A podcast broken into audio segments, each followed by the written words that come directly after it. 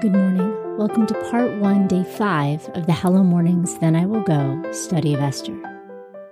Our theme verse is Psalm 143 8. Let the morning bring me word of your unfailing love, for I have put my trust in you. Show me the way I should go, for to you I entrust my life. Today's reading is from Esther 1 10 through 15. On the seventh day, when the heart of the king was merry with wine, he commanded Mehuman, Biztha, Harbona, Bigtha, and Abagtha, Zethar, and Carkas, the seven eunuchs who served in the presence of Ahasuerus the king, to bring Vashti the queen before the king with the royal crown, to show the people and the princess her beauty, for she was beautiful. But the queen Vashti refused to come at the king's commandment by the eunuchs. Therefore the king was very angry, and his anger burned in him. Then the king said to the wise men, who knew the times, for it was the king's custom to consult those who knew law and judgment. And next to him were Carshena, Shethar, Admatha, Tarshish, Meres, Marsena, Memucan, the seven princes of Persia and Media, who saw the king's face and sat first in the kingdom.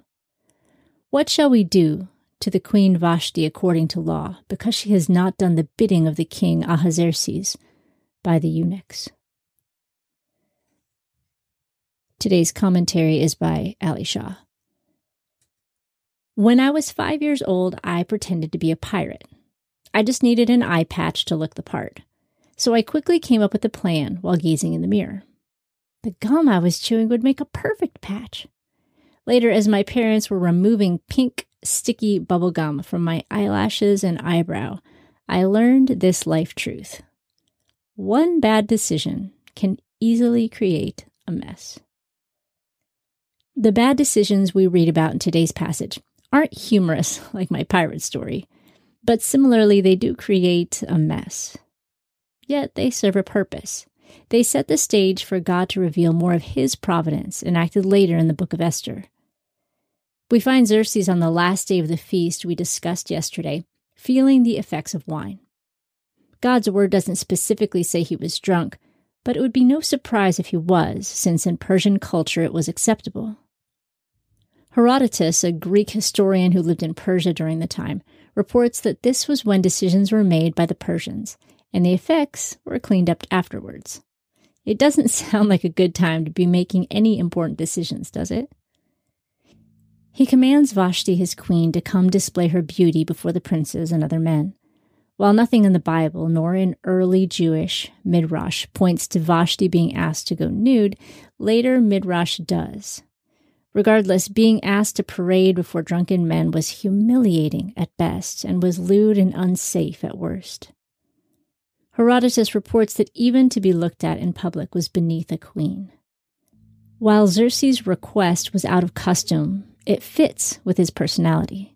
The proud, vain man wanted to display his trophy wife. We'll never know why exactly Vashti refused Xerxes.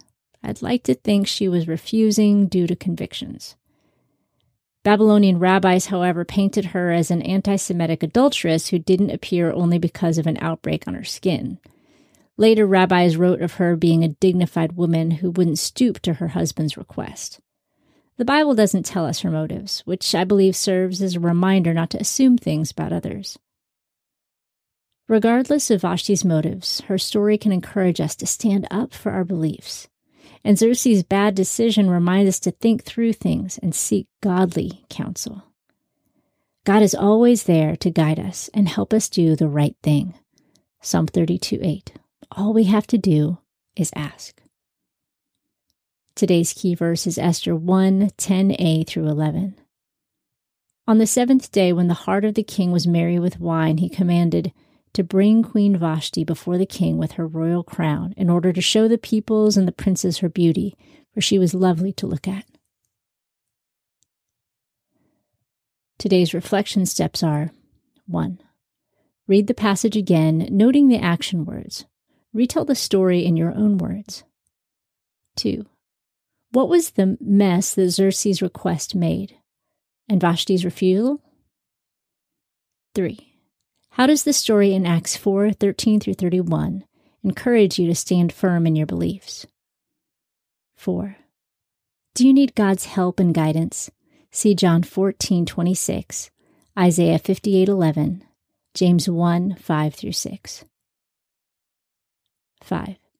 Spend time praising God for sending the Spirit that guides you. How is your life different because of His help? Thank you for joining us this morning. Visit us at hellomornings.org, where you can learn more about this study and all of our resources, including the brand new Hello Mornings Academy. Now may you walk in the fullness of God's grace and love today.